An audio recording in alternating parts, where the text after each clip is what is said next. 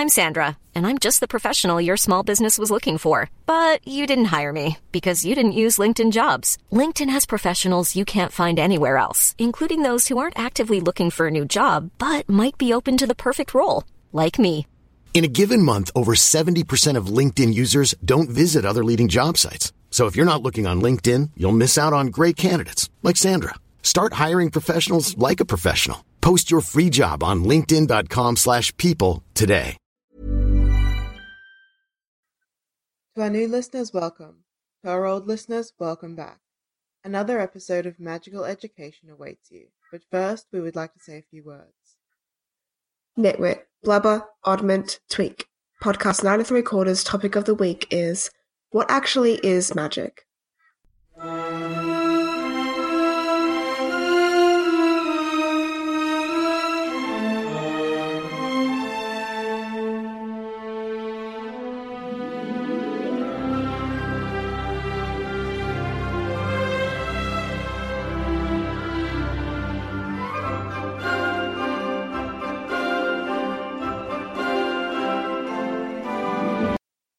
Hello, listeners. I'm Ria.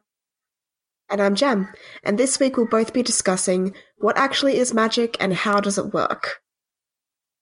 Okay, so I suggested this topic a few weeks ago because it keeps coming up in a lot of our episodes that a lot of the explanations that we have for big phenomena in the Harry Potter universe is just, it's magic.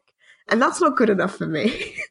so I'm sort of Yeah. obsessed with trying to figure out what exactly magic is, like defining it as a noun or verb or whatever we want to define it as.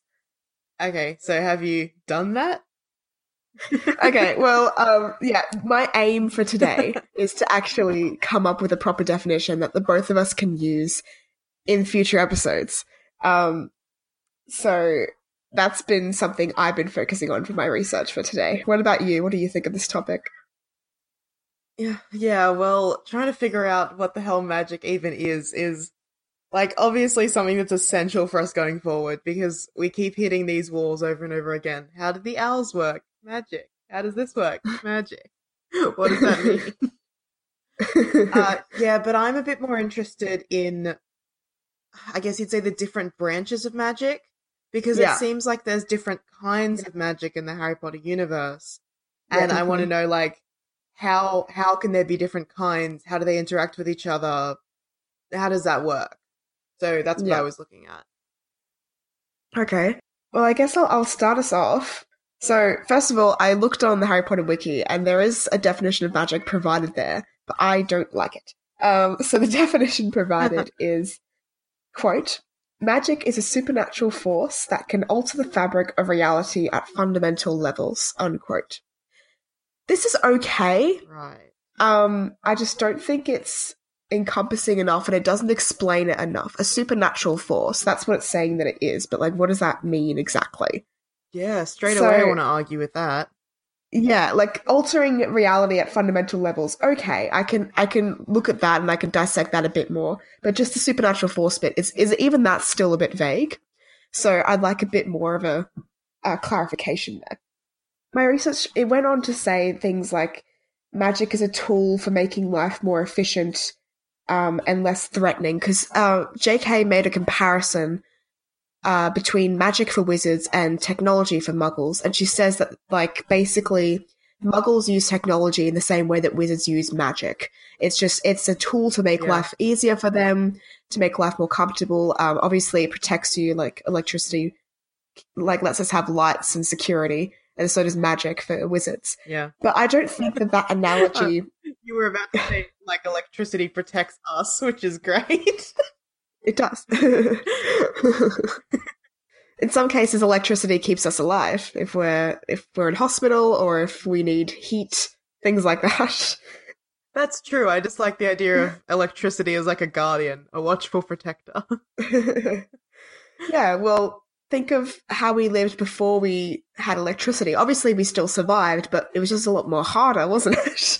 like, yeah, that's true. yeah, we had to make huge accommodations in our lifestyle to make up for the fact that we can't go outside at night and we can't have access to healthcare and we will die at the age of 42 because we just that's the way things go Um, so, but I don't, I don't like the the comparison between electricity and magic, mainly because electricity or technology is not equivalent to magic because magic is something that's natural. It's not something that was built by wizards for them to use. Yeah. Whereas electricity is something that humans or muggles had to work on for centuries in order to like learn and use. So it's not the same Yeah. in that same in that sense.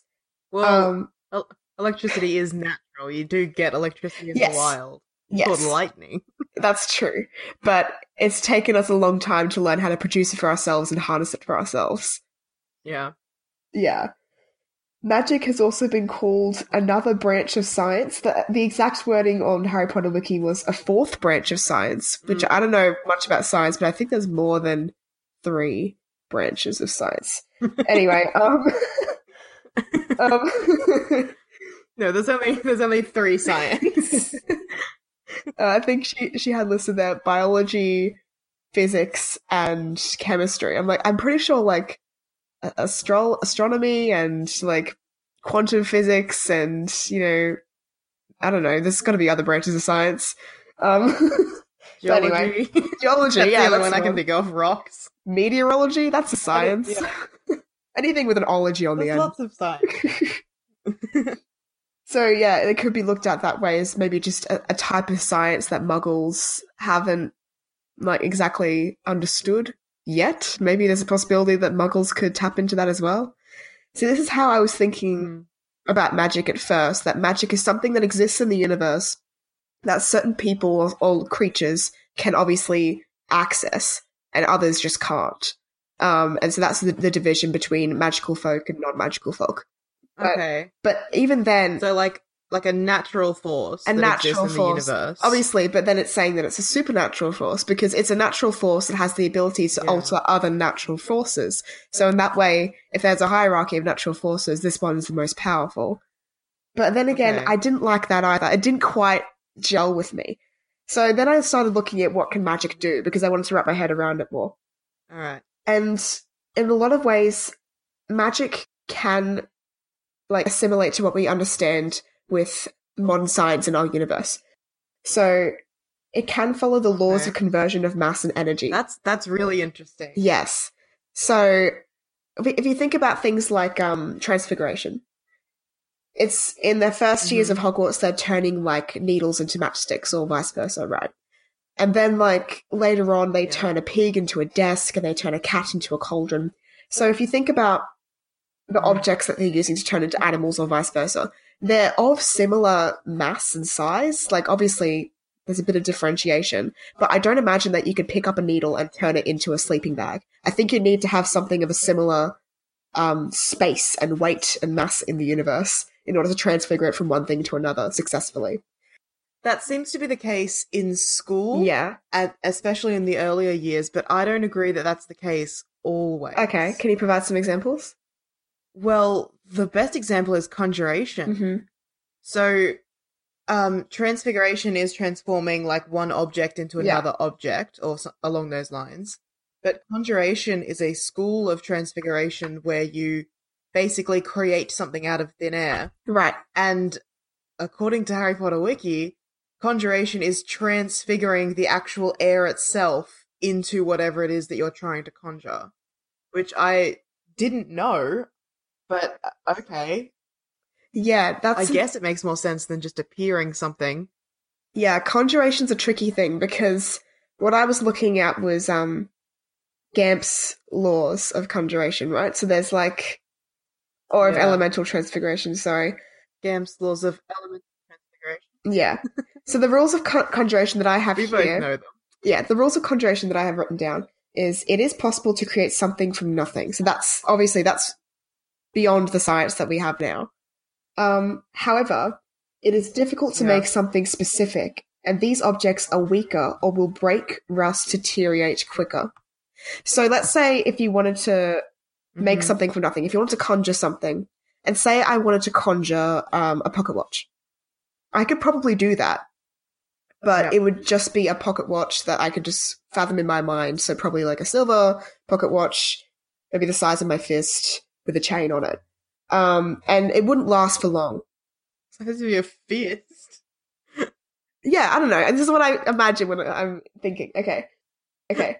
So it wouldn't last for long. Maybe it'll only Sorry. pocket watch might only last me a few months. It probably would need constant repairing and it probably would disintegrate or something. That's just a general sort of thing. But if I tried to specifically conjure my grandfather's pocket watch from World War II with an engraving on the inside and like a crack in the glass, then I probably couldn't do that because that's too specific. Is what I'm getting from this definition. Yeah, but I don't I don't quite understand why. Yeah.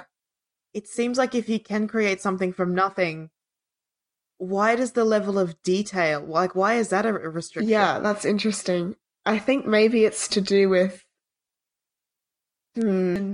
So let's let's say, for example, Maybe it's to do with okay, I'm just I'm just trying to articulate it. So, say for example, you're taking something Yeah. from nothing. Well, there's not actually nothing. There is bits of matter and atoms, thanks Bill Nye, in the air.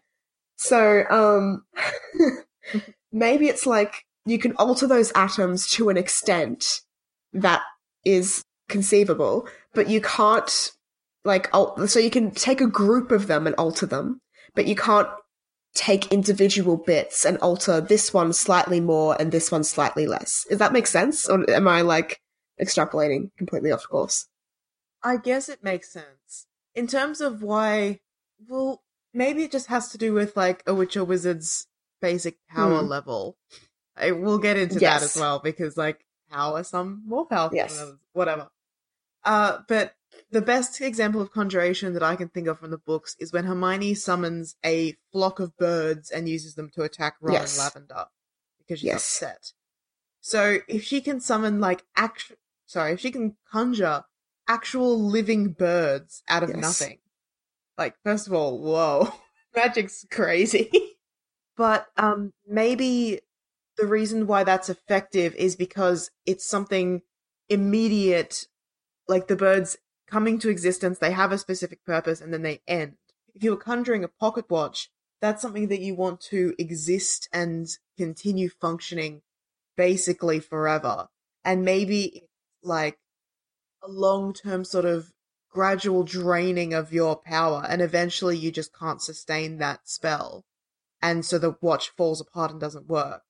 And I don't know, trying to fill it with all these details to make it look like your grandfather's pocket watch is just beyond your capabilities. Not necessarily beyond the realm of possibility, just you can't do it. I like that explanation a lot better because didn't Hermione have to say, or maybe I'm just remembering from the movie or the book, I don't, I get them confused sometimes, of like that she had to concentrate when she was making the bird. So like she did it when she was particularly upset, but she was still trying to like concentrate and take her mind away from the situation by just practicing her homework. Yes, I think that's what she like. Harry finds her and she's specifically saying, oh, "I'm trying to make these birds, but either they don't look right or they look better than they usually do in class." Because Harry's always impressed with Hermione's skill at magic. Yeah. So I think Harry walks in and goes, Wow, those birds are great. And she's like, Yes, I'm just concentrating on them or something like that. And then, like, that's true with the mm. conjuration rule that I've read out because when she targets them at Ron, Ron and Lavender, in the movie at least, they puff into feathers and disappear. So they deteriorate quickly because she's either stopped concentrating or stopped the spell or stopped caring about it. So, um, conjuration is dependent Yeah. on concentration, perhaps, or just magical ability, Yeah. like the level of magical power you have. Sorry, my voice is going. Um, so,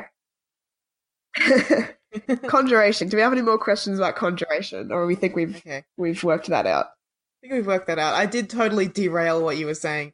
Were you saying? Yeah. Transfiguration, something, something. Objects. yeah, I was to be the talking about how objects should be around the same size as if you're transfiguring things, um, which I think is pretty standard. Yeah, Similar it's pretty standard well. um, in the books, from what I remember. Yeah. Then there's the the rule with vanished objects. So when you vanish an object, it doesn't Hmm. cease to exist. They always go somewhere else. McGonagall says that they go into non-being, which is to say everywhere. So that makes me think that if you say you have like a, a glass of water and you vanish the water, it, the water like disappears, but I guess it like the the particles of it um spread out into thin air and just deteriorate that way. or I- I'm not sure. I guess it either becomes air or the atoms that make up the water are rearranged and dispersed into the rest of the Yeah. universe, I Yeah. guess. Maybe. Oh, this is a theory. Maybe there's atoms and then there's magical atoms. Oh my god. Yeah, here, I know. Here we go. Hot take. Wizards, when they conjure things or transfigure things, when they conjure things or transfigure things, they're drawing magical atoms from around them to do that. And so then when something dissipates, it dissipates into magical atoms which can be accessed and used again. Okay.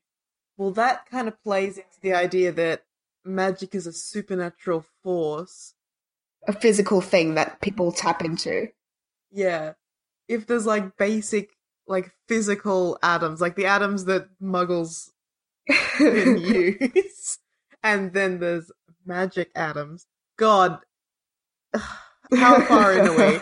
Like, not even 20 minutes, and we're already so, so far out of my depth in terms of science talk. Um, okay, but I'm not sure about this Oh, because no. I have an, my own hot take, which is coming up, and this this sort of magical atoms theory, which I've just come up with on the spot, is leaning more towards my initial assumptions about magic, which is that it's something physical that some people can access but others can't, and I'm I'm not leaning towards that completely. So, okay, what have I got here? Matter cannot be physically altered by magic to an extent that is beyond reason. For example, objects cannot be enlarged beyond a certain point without becoming unstable or exploding. Now, is that true? Or is that just something I've written down? I read that as well. It didn't provide an example, but I was thinking of in the books when they go to the Quidditch World Cup and they see a small child who has taken daddy's wand from the bedside table and is now um poking a slug with it and making the slug bigger and bigger and bigger. And eventually the slug just explodes because I guess slugs can only get so big. Or actually, maybe the mother steps on the slug, so this is completely wrong.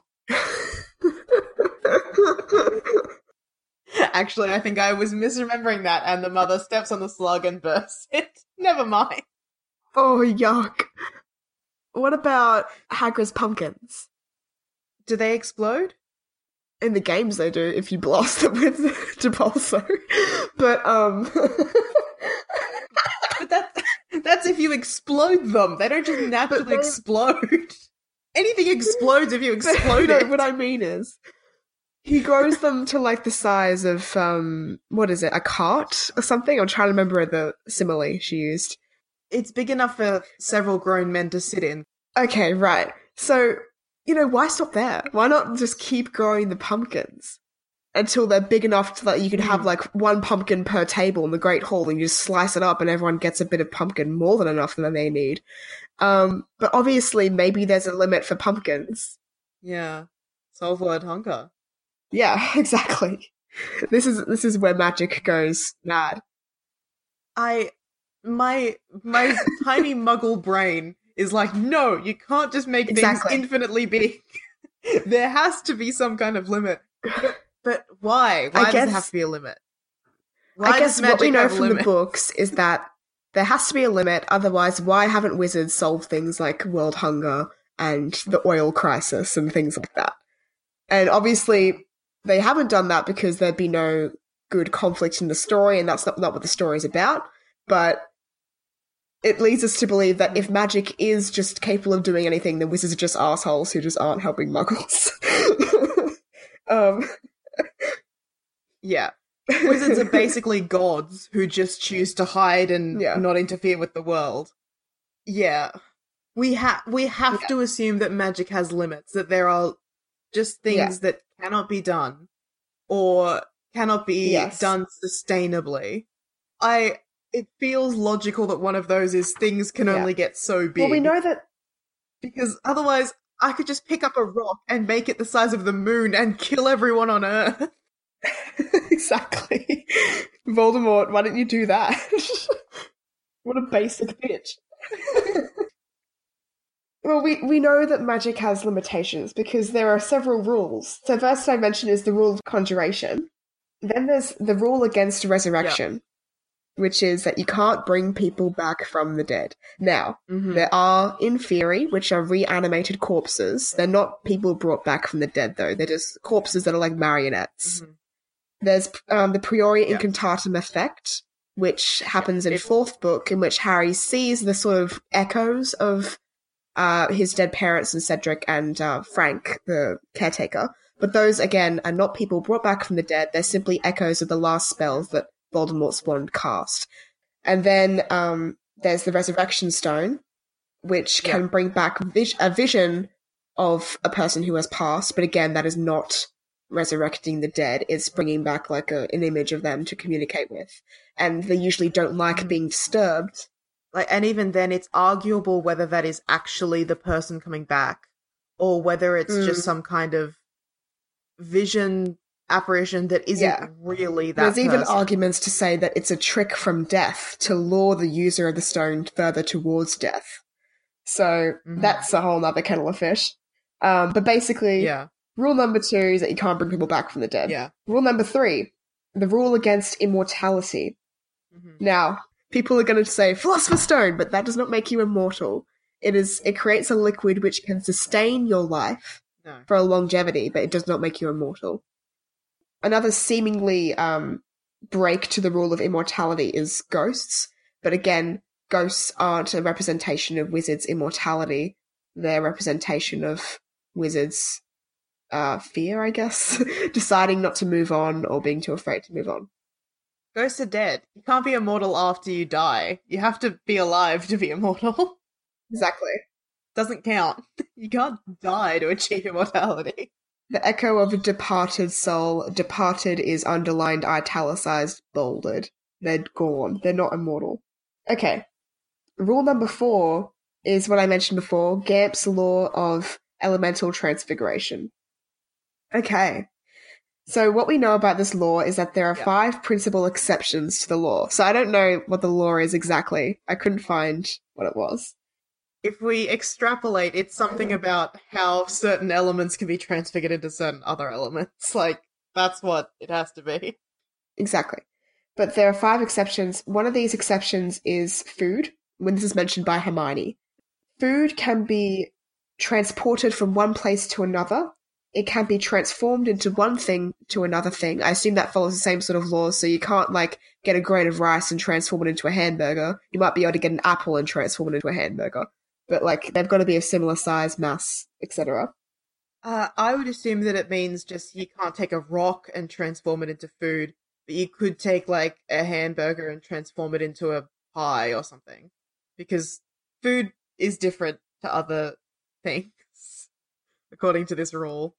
Yeah, but I don't know about the rock thing because food is a concept. Everything's edible if you try hard enough.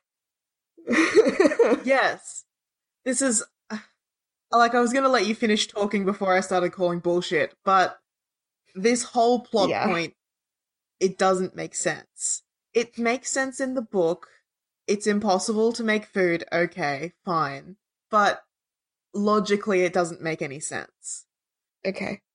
The third thing with food um, is that its quantity can be increased. So if you have one scone, you can give yourself six scones. And I think McGonagall has a plate of refilling dinner set out for Harry and Ron in the second book.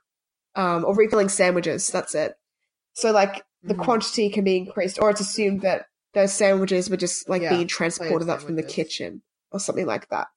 So, yeah, those are the three things that are part of the exceptions. My question is what are the other four exceptions? There's been speculation that money could be an exception, but again, money's a concept. I put down maybe people or living things Yeah. could be an exception. But then again, that's so broad. Like plants are living things as well. But they transfigure living things in Transfiguration class every damn day. Yeah. Porcupine into a pincushion, pig into a desk, animals into water goblets. Food can be transformed. I mean, yeah, so people can be transformed like food can be. They can be moved from one place to another. Maybe their quantity can be increased. That's terrifying. So maybe cloning's fine in the wizarding world. Wow, that's interesting. Anyway, um, but I'm saying that maybe people or living creatures is one of the five principal exceptions to whatever Gamp's law of elemental transfiguration actually is, like food. Yeah. It's frustrating that we don't know what the Yeah. law is. We only know the exceptions to it.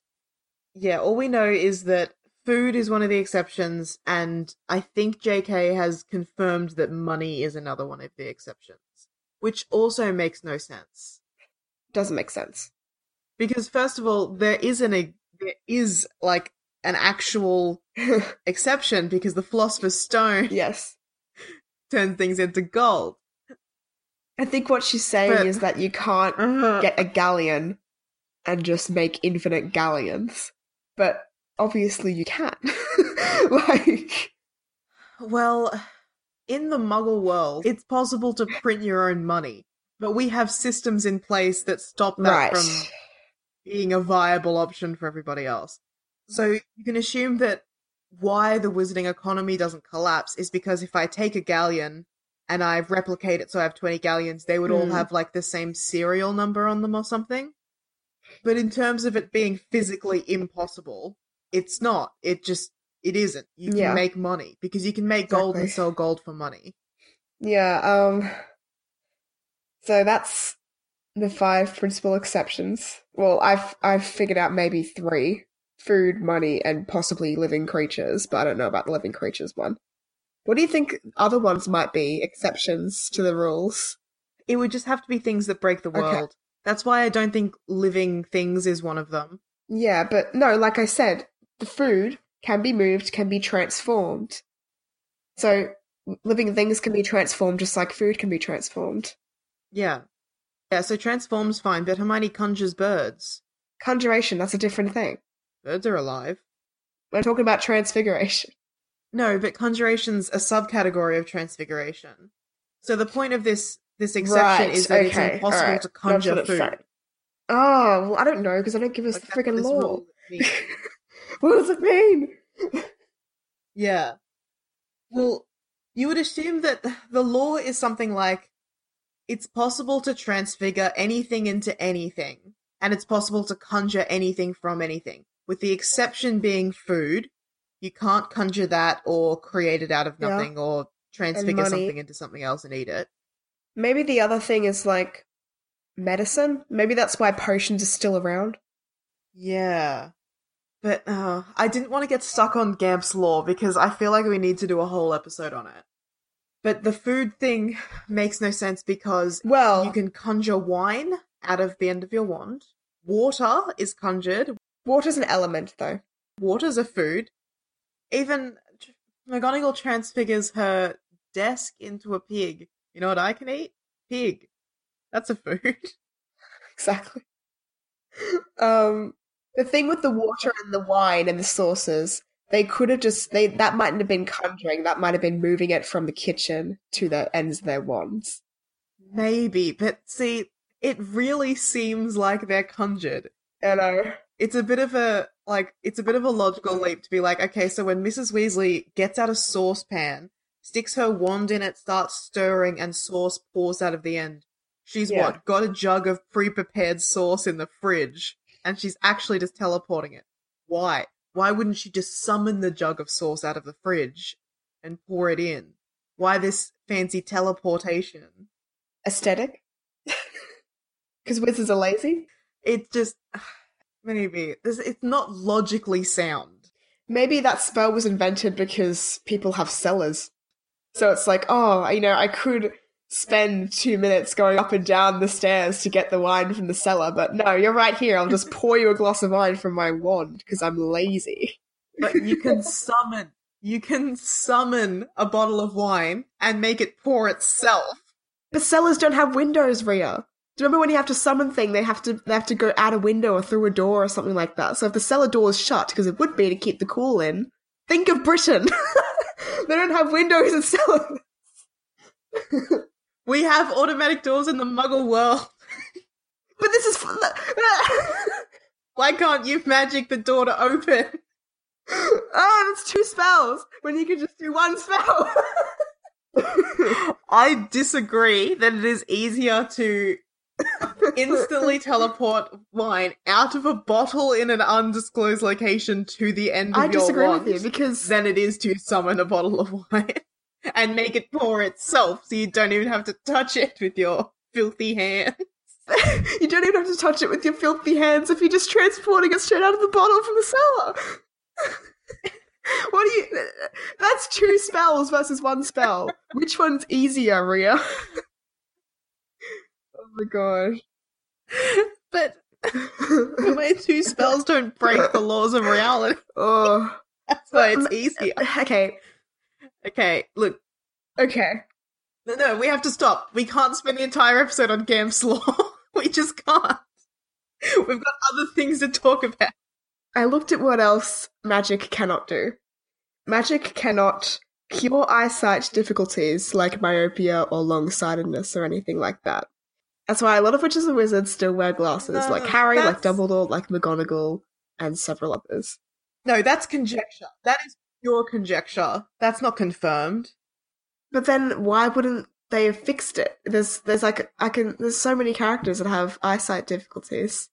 Well, I have eyesight difficulties. I could go and get my eyes fixed, but I don't want to. Yeah, that's true. Maybe it's expensive, painful, complicated. Hmm. But like, I think what it really is is that J.K. wanted to write characters that had glasses for whatever reasons. Like, she wanted to include Harry's glasses to represent his vulnerability. I understand that. And then she just realized later on, oh, maybe magic could have healed that. But then she's just gone, no, it can't. you can't do that. I think magic can cure eyesight. It's just that Harry hasn't had that Mhm. done. So, for most of the series, Harry's a child. He doesn't have parents to make that decision for him. He doesn't have parents who are like, okay, today we're going to go to the hospital and we're going to get the magic Yeah. eye fixing procedure. That's just never an option that's been available to him. In his adulthood, he might be like, oh shit, I can get my eyes fixed? Whatever, I'm going to go do that. But that's it hasn't come up because he doesn't have an but- adult in his life to be like, oh, Mm. hey, do you want to fix this? Like you said, you? They don't need to have it fixed if they've got glasses anyway. And like, it's not like glasses would be expensive. Oculus Reparo, done. I don't need to ever get my prescription replaced.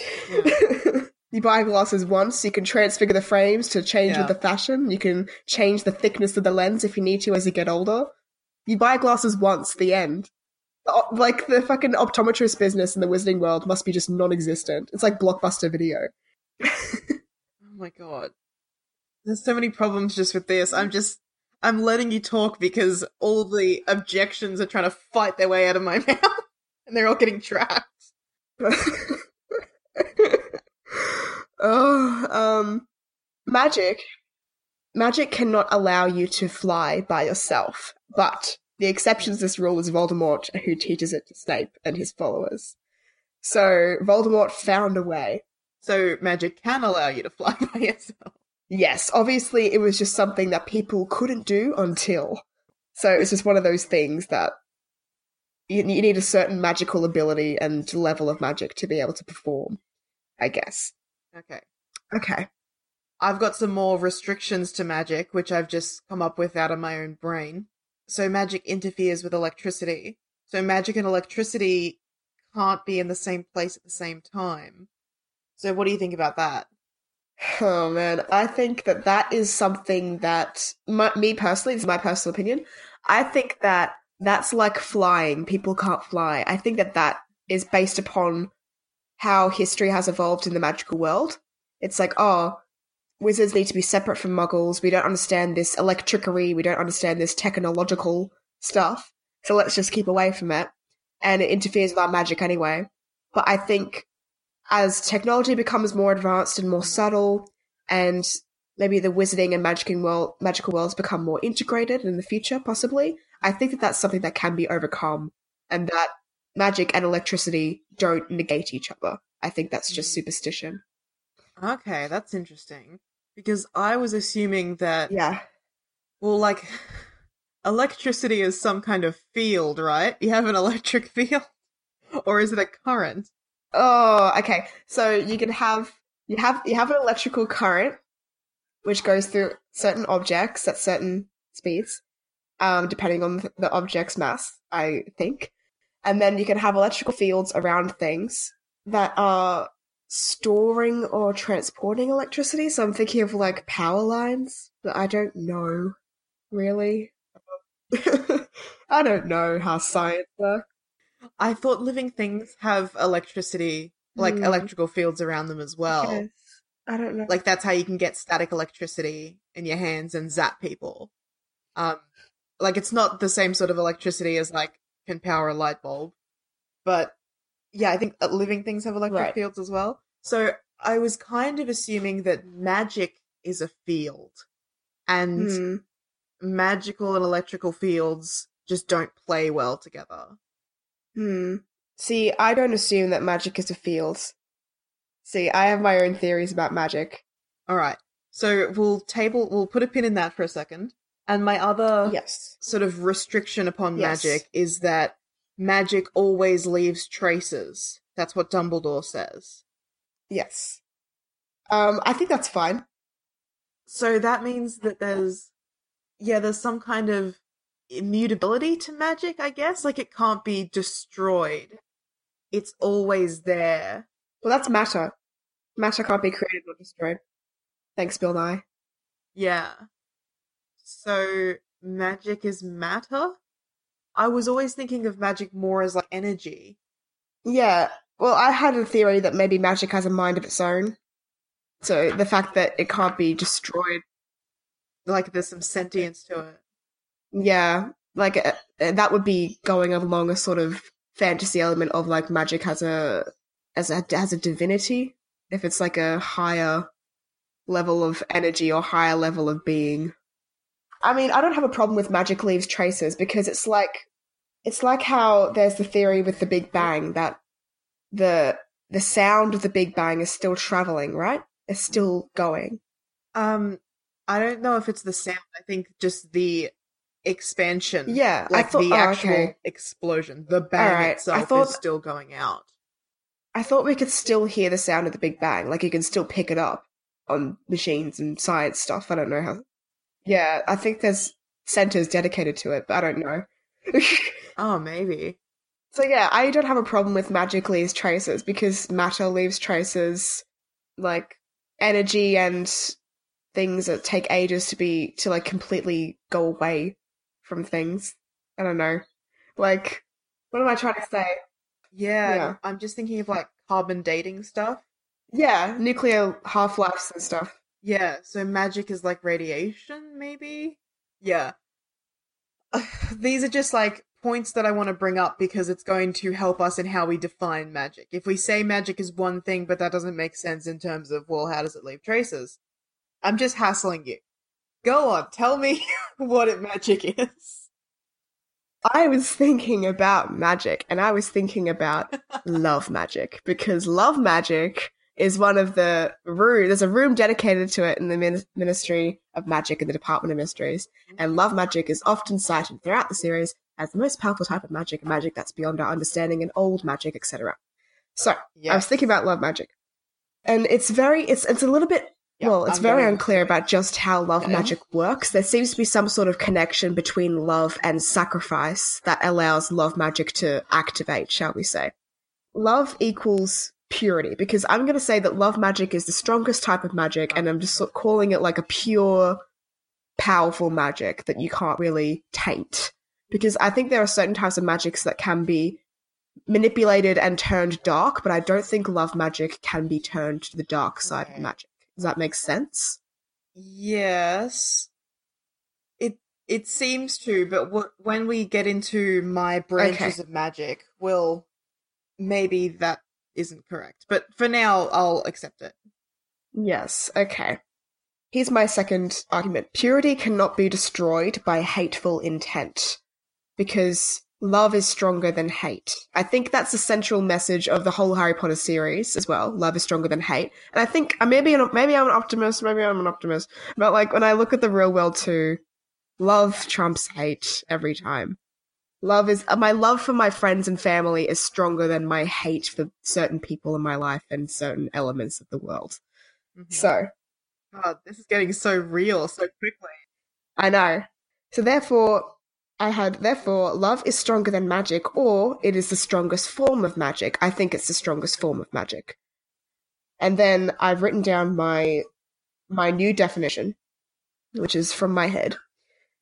Magic is Okay. emotion manifested by will, in brackets, consciously or subconsciously, end brackets, to cause fundamental change to what is natural. So, my, Magic is emotion. Yeah, my theory is that magic is not something external that people can tap into. It's something internal inside the person that is manifested into an external force. Right. Okay. So this was my big question that I was going to ask you. Is magic like a like a biological element, like something that is inside of you or an external energy force? I've always assumed an external natural form of energy, Yeah, so have I. but it's something that's inside of you. Because everyone has emotions. Even sociopaths have emotions. But obviously, Hmm. there are some people who who like when they use their emotions Yes. there is a power connected to it that goes out externally from them and that's obviously the division between muggles and wizards i don't know how that is yet i haven't figured that out yet maybe you can help me why there's a division there but that's what i've come up with that magic is emotion essentially Yeah. First of all, I love that. yeah that's I feel like it's true to like the core of what Harry Potter is supposed to be about. yeah Like we know that Harry Potter is like at its most basic level it's a story about like love and death and hope, those kinds of things. So I like that your explanation for magic is I guess true to the spirit of the story. It's also just interesting. I'm trying to see if I can argue against it. can i give you some arguments for and then maybe you can argue against those Yes. Okay. So, repeatedly throughout the books, there is a connection between magic and emotion. I'm first going to talk about wild magic. Usually, when chil- when uh, young wizards and witches are children before they get a wand, um, because a wand doesn't produce magic, it's just a channel for magic for wizards to focus on and to channel their magic. Um, so, it's when wizards and witches are young and they often are in times of uh, extreme emotional stress. They can be very happy, very sad, scared, angry, and they can have magical outbursts. So for Harry, this involved him uh, basically jumping the height of a building, uh, growing his hair back, disappearing glass. For Ariana Dumbledore, whose magic was a bit more unstable, so she had more severe emotional outbursts. It could involve her hurting other people um, and hurting herself. There's other examples, like I think Neville managed to bounce like a ball when he was thrown from a second story window. um, things like that. Yeah. Neville had a rough life. yeah, Christ. Um, yeah. So, um, yeah, that's one of my links between magic being emotion because magic manifests itself when the child is particularly emotional. Yeah. And if you assume that wild magic, for humans at least, is your Yes. most, I guess, basic primal form of magic, because it's before you learn any kind of control or any kind of structured thing like a spell. Yeah. It seems, yeah, it seems like magic just is emotion or is definitely tied to your emotions. Yeah. And that's what I want to get to into controlling magic because when you go to school, a lot of the focus in class is about concentrating, controlling your emotions. That's in going back to Occlumency a bit.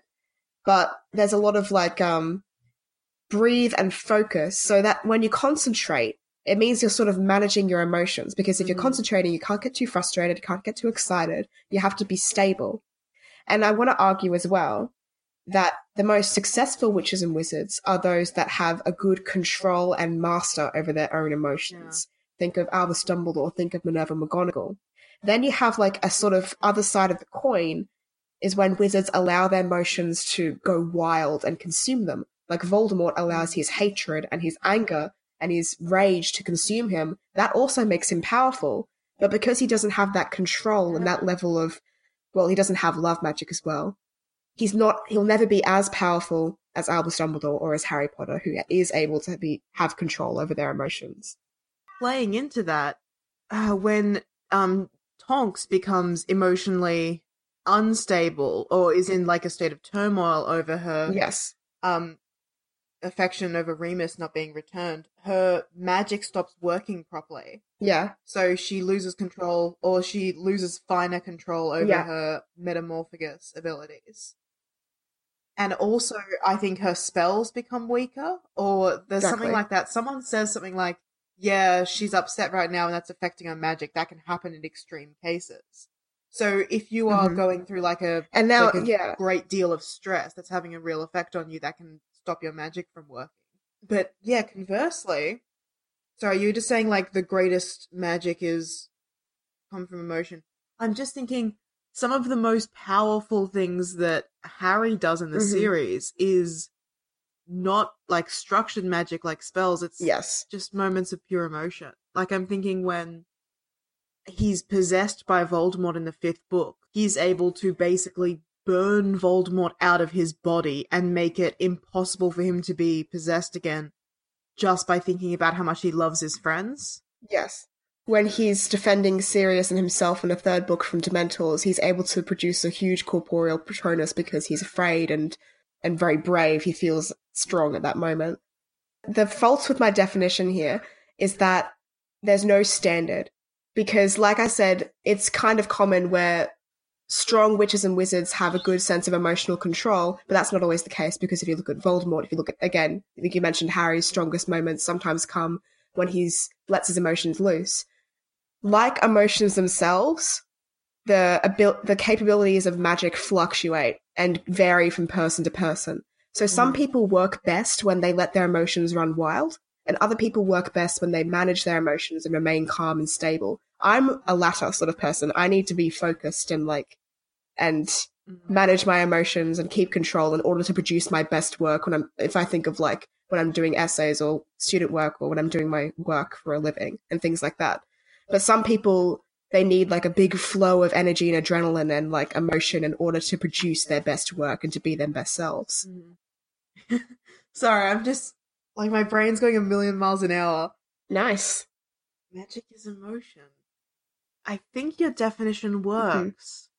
Well, it works for wizards and it works for casting spells, but Doesn't work for creatures, does it? it doesn't work for creatures. I well, creatures can feel emotion. Emotion isn't limited to humans, especially in the Harry Potter universe. Exactly. I think this is a good place for you to talk about the different branches of magic and um, how it can be used because you talk about creatures. Yeah, that's true.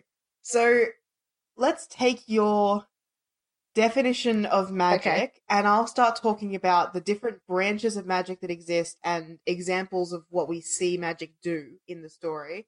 And we'll just we'll work through it. We'll see if your definition works. Maybe we expand on it, maybe we change it. We'll see. But we have been now recording for an hour. So do you want to call this part 1 and we'll do a part 2? Hmm. Yeah.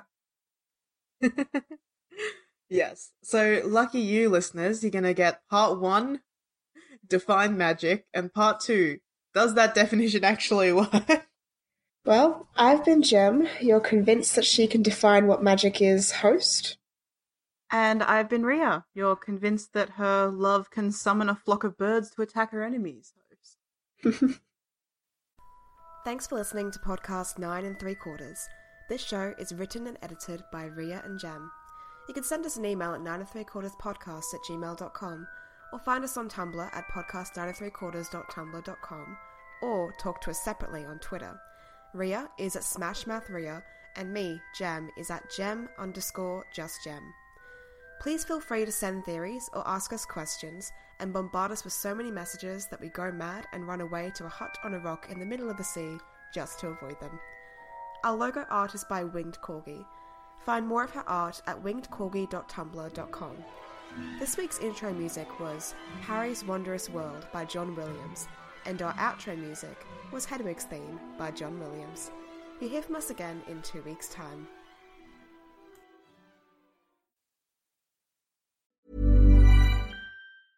Mom deserves the best, and there's no better place to shop for Mother's Day than Whole Foods Market. They're your destination for unbeatable savings, from premium gifts to show-stopping flowers and irresistible desserts. Start by saving 33% with Prime on all body care and candles. Then get a 15-stem bunch of tulips for just $9.99 each with Prime. Round out Mom's menu with festive rosé, irresistible berry chantilly cake, and more special treats. Come celebrate Mother's Day at Whole Foods Market.